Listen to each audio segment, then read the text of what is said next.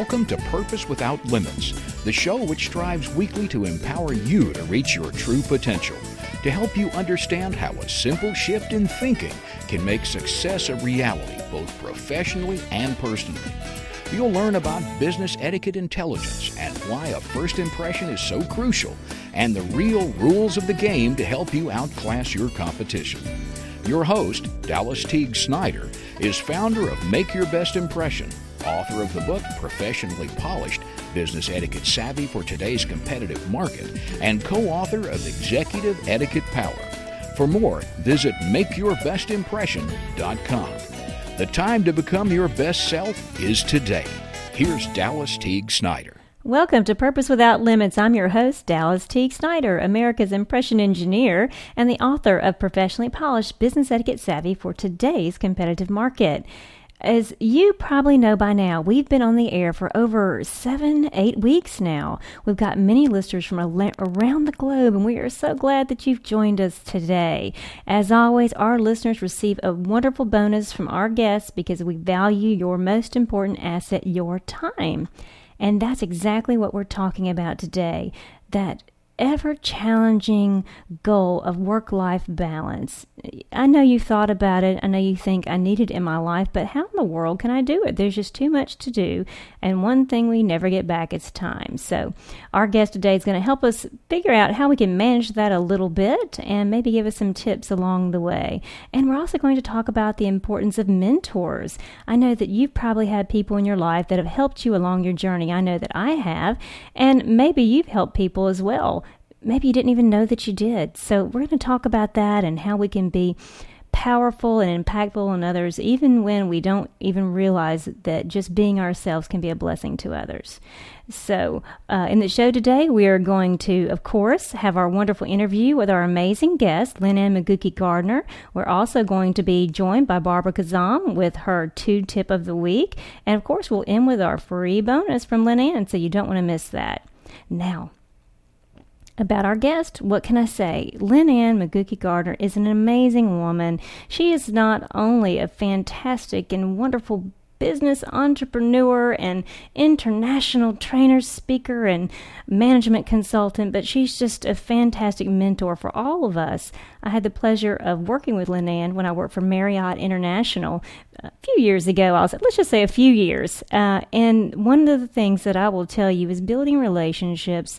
They can happen anytime, anywhere. And I'm just so, so thrilled that she's back here today to uh, help share her insight with those of us Um, that are looking to improve our lives. One of the things that I'm very impressed about Lynn Ann is she went on and got her M B A from the Harvard University Graduate School of Business, and she's also the author of Got Sales, the complete guide to today's proven methods for selling service. It was nominated for the Axum Business Book Award as the best sales book of the year, and she's helped hundreds of professionals to develop the lucrative business relationships they seek.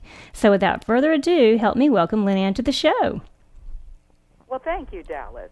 Oh, Lynn Ann, it's, um, I don't even want to try to guess how many years it's been, but you just had such an impact on my life many years ago, and I know you were quite successful in the sales arena, marketing, and consulting.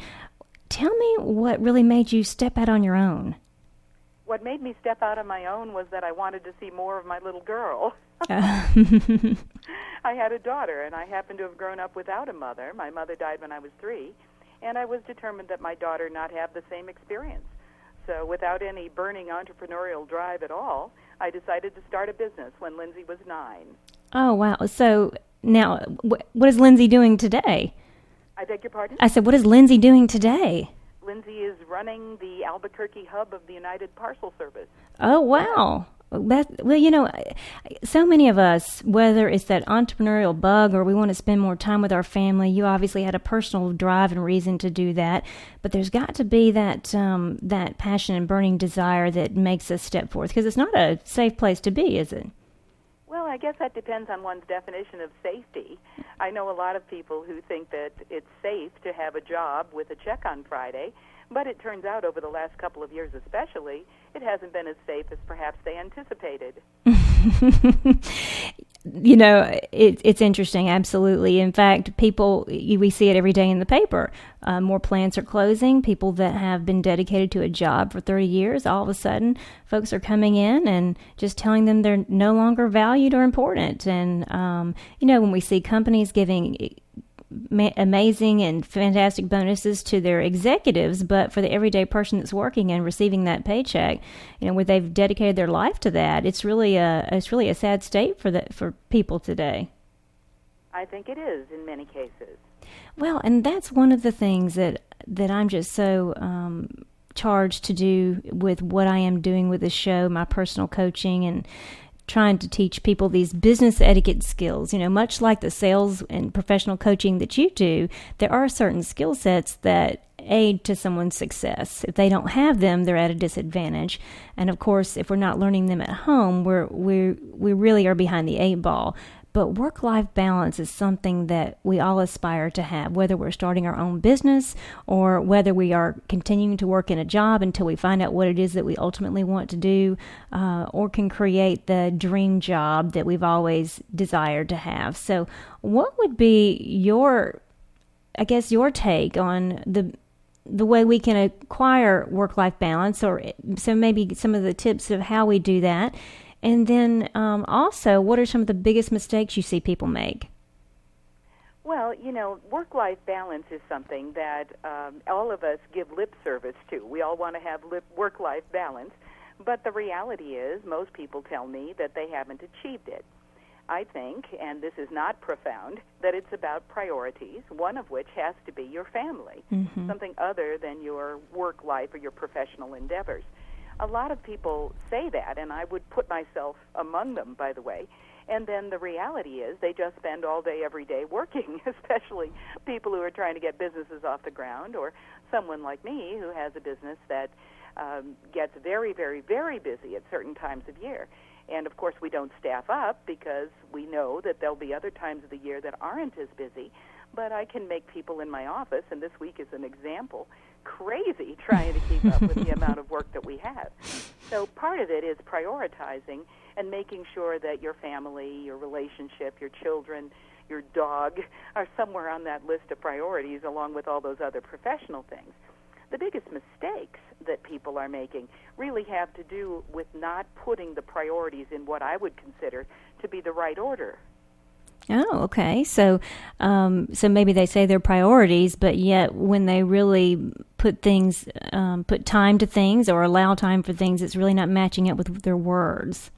Well, that, and beyond that even, Dallas, the reality is that a lot of people have to have sales in their business, and yet they don't make time for selling. They make time for everything else, including fifty-two tweaks to their website, before they make time for any selling effort.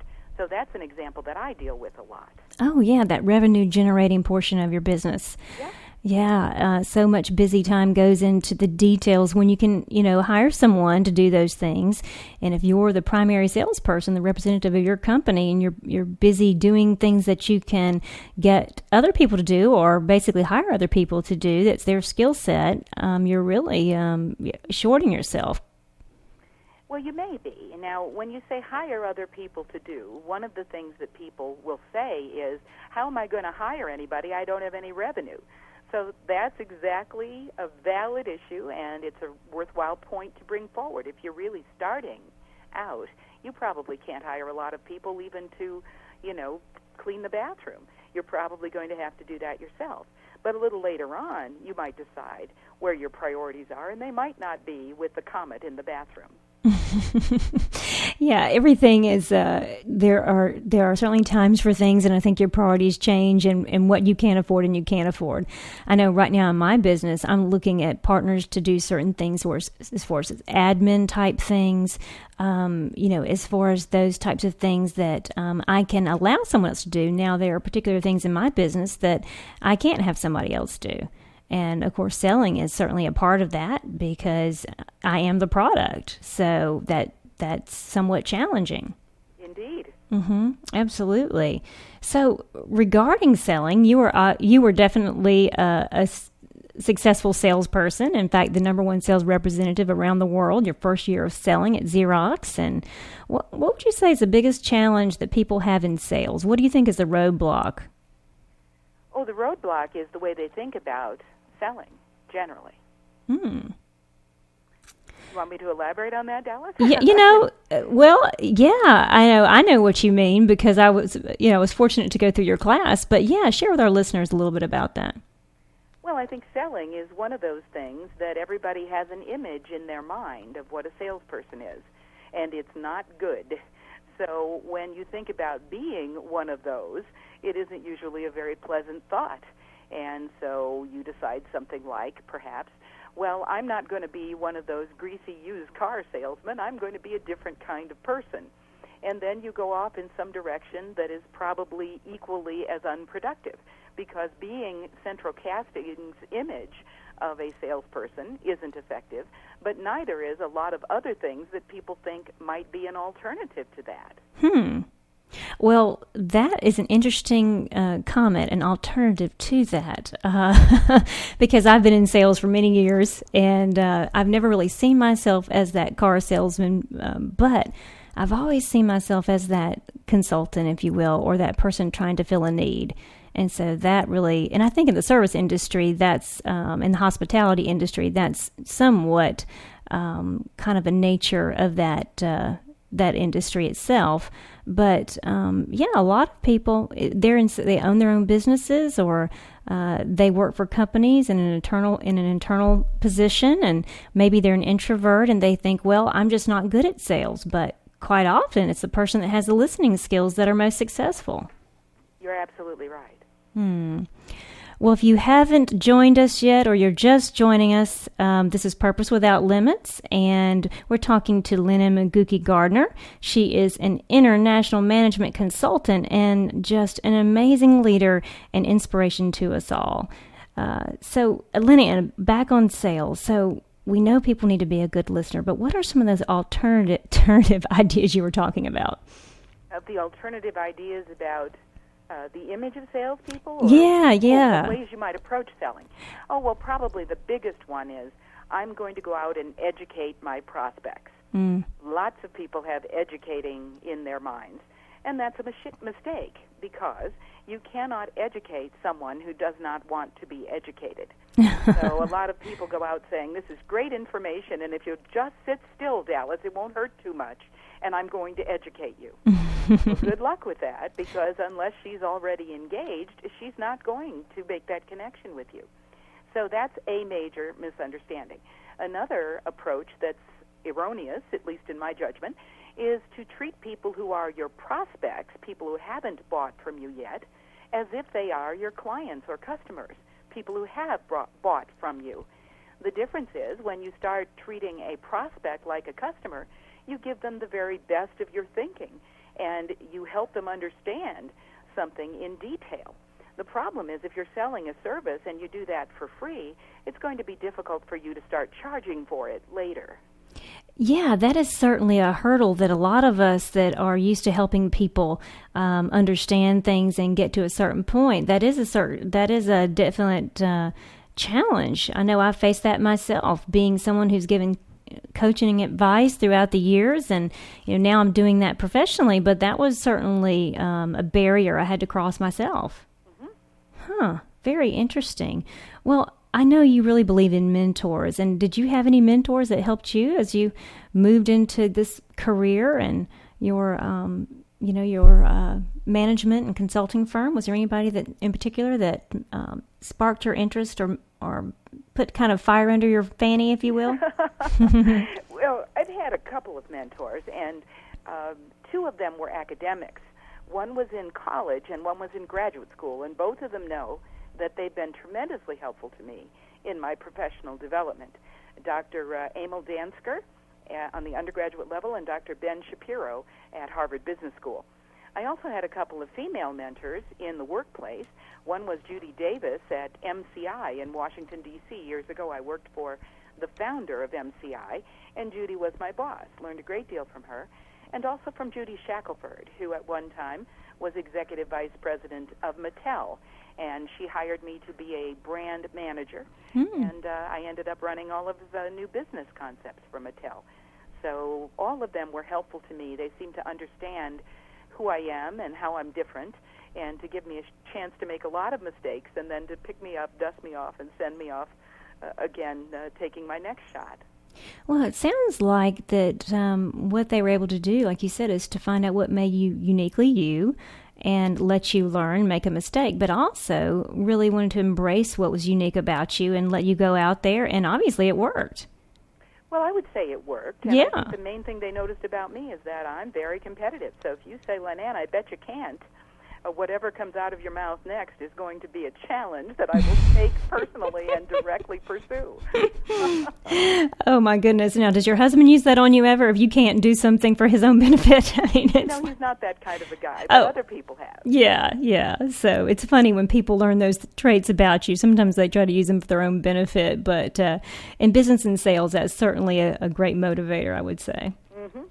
Well, so, you know, one of the things that I've seen, Lynn Ann, is that um, and through my coaching, I had someone tell me actually last week, she we met and it was our first meeting, and she said, do you know why I chose you? I chose you because you can understand. And I hear this a lot about people, you know, females looking for female mentors only. And do you think that's a mistake, or do you think that's something that is just a natural evolution, if you will? I emphatically think it's a mistake. Mm. Now, having said that, I would add that if the mentors that are available to you happen to be women, don't run away from them saying some woman on a radio show said that, that it was not a good idea to have a female mentor. But I think to confine your thinking only to female mentors gives you less of a full experience than you would if you had mentors of both genders. Hmm, okay. So tell me what you think that people miss when they only work with women. I mean, women. I just, uh, I mean, I certainly can see your point, but I'd love you to elaborate a little bit on that. Well, I think that, uh, in fact, let me tell you that just recently I was up at the uh, ranch of Doctor John Gray. John is the guy that wrote the book Men Are from Mars. Oh, Women sure. Are from Venus, mm-hmm. Which was, by the way, the best-selling book of the decade of the nineteen nineties, according to uh, U S A Today. Wow. So he's a very successful author, and he's written a number of books since then on the Mars and Venus theme. But I spent four days with him at his ranch in Mendocino County up north of San Francisco, and he was talking about how it's essential for us to appreciate that half the population fundamentally approaches communication differently than our half of the population. And when you work with people who have that differ, different perspective, you start to understand it a little more. So instead of just being in reaction to it, you can actually work with it. For example, in a selling context, obviously I'm a woman, but if I'm selling to a man, I adjust certain aspects of my behavior so that my prospect, a gentleman, is more comfortable than he would be with my you know, female approach. Oh, absolutely. Um, when we're talking about that in business etiquette, our mannerisms and our intonation, the way we sit in, in the chair and our engagement and so forth, you're exactly right. Mimicking, uh, if you will, and being able to understand and communicate in a way that they get. Mm. Yeah. Well, I would, I would stay away from the word mimicking from my perspective, because my reading of the research is that no one wants to be mimicked, and if we catch someone mimicking us, we're going to run the other direction. But with that exception, I agree with what you just said. Well, and that it's probably a poor cho- choice of words, mimicking, and I guess maybe, you know, getting more comfortable and relating to them in a way that uh, helps you build rapport instead of, um, again, running the other direction, uh, like you said. So, um, yeah, absolutely. Well, you know, Lynn Ann, you had the wonderful opportunity to go to Harvard, and how can people take advantage of world-class education, you know, without being, you know, having to make that investment? If they don't have the time or the money to do that, how can they really get that sort of education to get them on the road to success? Well, you know, I had to think about this raising my daughter, and I'm sure other people listening to us have had to think about that in the context of their children. And I think my best advice is to be a student, and be a student of people who, in your judgment, are successful people. Mm, if there's mm-hmm. something you want to be able to do better, and you know someone who's good at it, why in the world would you not watch them and try to learn from what they're doing? I've told my daughter, shadow people in careers that are interesting to you so you can see what the job is, not conceptually, but day to day, moment to moment, what you do with your day, and see if that's something that interests you. So I advocate that. I advocate uh, being a student, being curious. Oh, my gosh, so many people are just no longer curious. Mm-hmm. They're trying to fit themselves into something instead of being interested and curious. And finally, I'd say be humble. When you deal with people who you consider to be successful, then be humble and look at their uh, choices and the way they present what they have to say, and consider that and look for a kernel of truth in what they're saying, even if perhaps on substance it doesn't seem to fit your point of view. Try to look for the, the piece that's true and sort it out. Well, that's great advice because, um, again, we see people all the time. I remember being uh, just graduating from college and working in a sales department. I was an administrative assistant, and I was a very bad administrative assistant. Um, I did not take cooking or typing in high school. So, um, yeah, I was not very good at that. But anyway, I remember a young lady coming to the hotel to take a tour. We were doing uh, hard hat tours, and I just thought she was so elegantly dressed. She was very professional, and I thought she carried herself so well. And later we actually worked together. She hired me, and then I was her boss many years later. But I just remember thinking to myself, wow, if I could only be like her, you know. Um, but again, just watching someone, watching how they carry themselves, maybe the way they, um, like you said, present themselves and what resonates with you. Because, like, you know, everyone is human, so not everything they do and say is going to be applicable to your particular desire or situation. Indeed, that's certainly true. Right.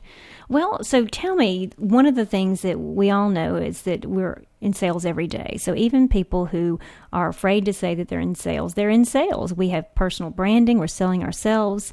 You know, we do that with the people we love. We do that with people we come in contact with every day. What is working in selling right now in today's economy? Well, what's working in selling right now isn't terribly profound. It's a few things. One is looking at how much time you actually spend in conversation with people who are in a position to buy what you have to sell. That's a very interesting metric. We call that F to F and P to P. So like the letter F, the number two, the letter F, the letter P, the number two, and the letter P. Hmm. That stands for face to face and phone to phone. In other words, time spent in conversation, mm-hmm. again with people who can buy what you have to offer. If you look at that metric and whatever it is today, you drive it up next week, we know that number correlates directly with success in selling. So it's a leading indicator of future selling success. Also, looking at systematic and methodical follow-up with the people who you chat with about the possibility of buying from you. We know that there's been a tremendous amount of research on the subject of trust now, what causes people to trust in business situations. And basically the bottom line is they don't trust you on the basis of one conversation. So there are four elements of trust. You have to know all of them, but one of them is that no one trusts after one experience. How many, you know, because I know the old adage, and maybe that's changed, people would say it takes seven touches for people to really even recognize whether you're sending direct mail or what have you, or phone calls.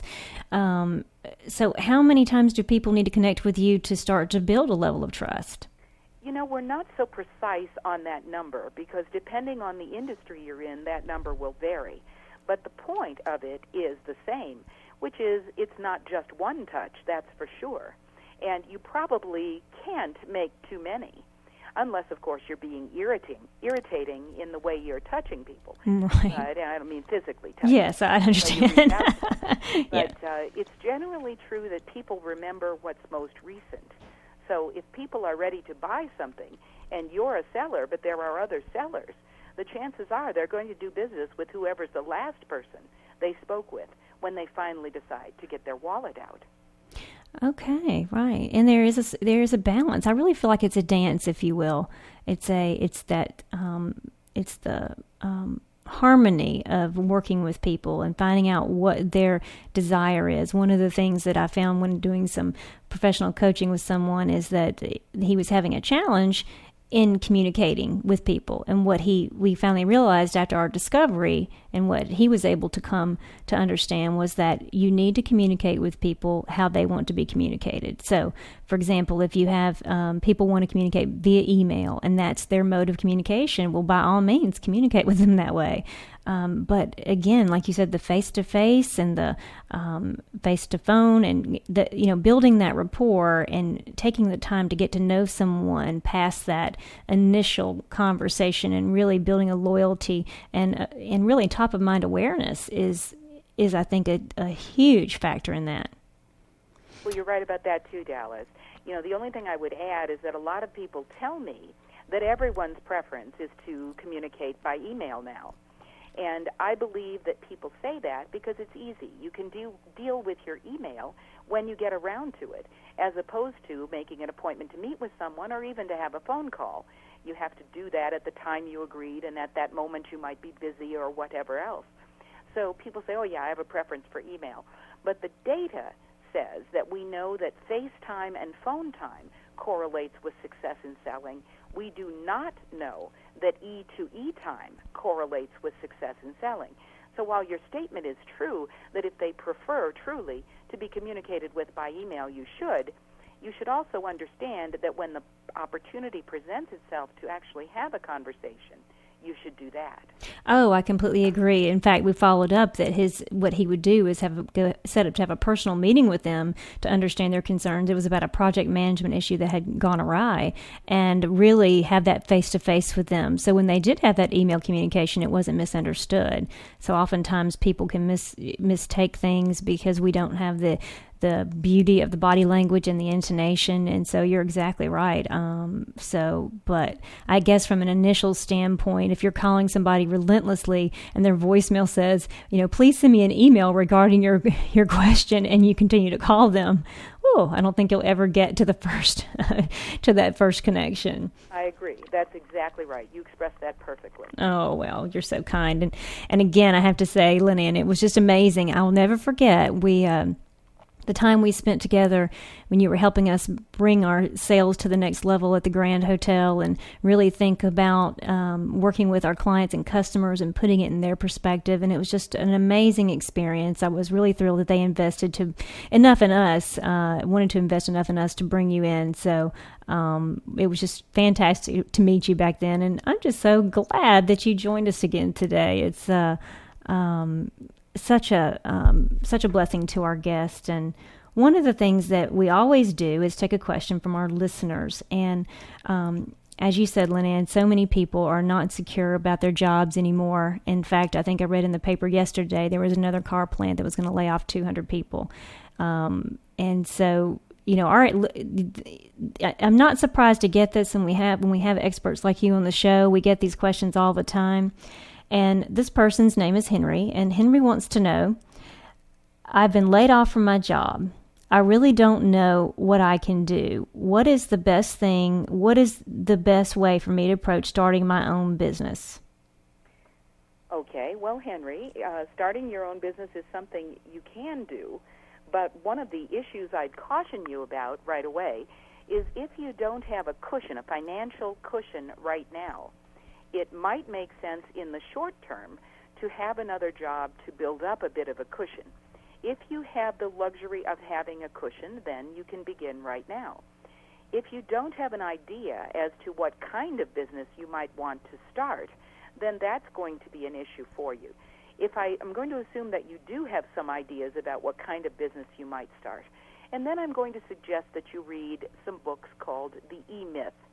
And by the way, E-Myth does not mean electronic as in email. It means the entrepreneurial myth. Oh. The books are called The E-Myth. And the the best one in the series, in my opinion, is called The E-Myth Revisited. And you can read that by itself. You don't have to read the whole series. Again, the book is e, The E-Myth Revisited.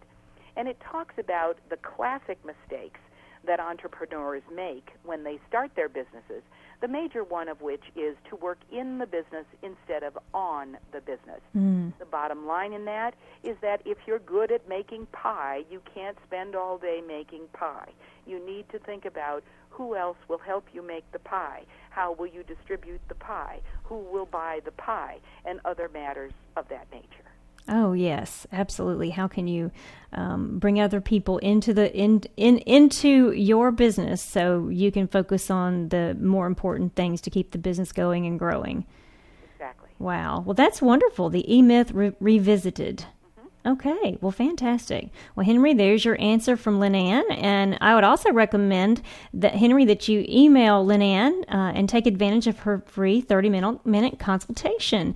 And Lynn Ann, if um, you can tell everyone how to get in touch with you to take advantage of that, that would be wonderful. All right. Well, my website is you can sell dot com. That's www dot you can sell dot com. C A N S E L L dot com, you can sell dot com. And if you'll uh, comment there, or if you'll uh, leave me a note there, I'll be happy to get back to you and help in any way I can. Oh, well, that that's just so gracious of you. And remember, guys, when you do that, make sure to let Lynn Ann know you heard her at Purpose Without Limits. This is not something she does for everyone, and she was gracious enough to offer that for us today. Well, Lynn Ann, I can't thank you again for, you know, enough for being with us, and uh, I look forward to working with you, uh, and I hope you'll come back sometime. Well, I'd be happy to do that, Dallas, and I wish, wish you much wonderful success. I just looked at your website, and I think your role as the impression engineer and what you're doing in helping people make their best impression, their first impression, is a wonderful thing. Best of luck. Oh, thanks, Lynn Ann. We'll be back with more Purpose Without Limits after this Tude Talk Minute. Hi, this is Barbara Khozem from Kazamitude, spelled K H O Zamitude dot com, with your Tude Tip of the Week. Today's Tude is the Batitude. You know, the negativists, the whiners, the complainers. Examples could be colleagues, even some families and friends. The solution with these negative people, for me, is to be overly positive. So if someone says, I hate Susie, I'm going to say, really? I love Susie. And if someone says, oh my gosh, I hate my job, I'm going to say, really? I love my job. And if someone says, oh my gosh, I hate this weather, it's so hot outside, I'm going to say, really? Mm, I like to sweat. It cleans up my pores. If every time you say something negative, they say, or they say something negative, you say something positive, they're not going to come to you because you're no fun. This is Barbara Khozem with your Tude Tip of the Week. For more information, go to Kazamitude dot com. Well, everybody, it's a time again, but only until next week. We will be back with another, another amazing show and guest, Pauline Duncan Thrasher, who will be talking to us about how to ride the waves of change and dive into life. So we know we all face change. In fact, if someone says, in fact, our whole campaign this year, presidential campaign, was about change, wasn't it? We can. So how do we do that? How do we ride the waves of change and dive into life? So our guest next week will be talking to us about that. And remember, you do not have to fret. You can go back to the website and catch our past shows, and they're amazing. So be sure you do that at web talk radio dot net or purpose without limits dot com. And if you have not picked up your copy of Professionally Polished, Business Etiquette Savvy for Today's Competitive Market, visit make your best impression dot com, and at the Success Store, you can pick up a copy for yourself or perhaps someone else on your list. Thanks again for joining us. Until next week, continue to smile and embrace every day as anew. You've been listening to Purpose Without Limits with your host, Dallas Teague Snyder. Dallas is founder of Make Your Best Impression, author of the book Professionally Polished, Business Etiquette Savvy for Today's Competitive Market, and co-author of Executive Etiquette Power. Visit make your best impression dot com for more information.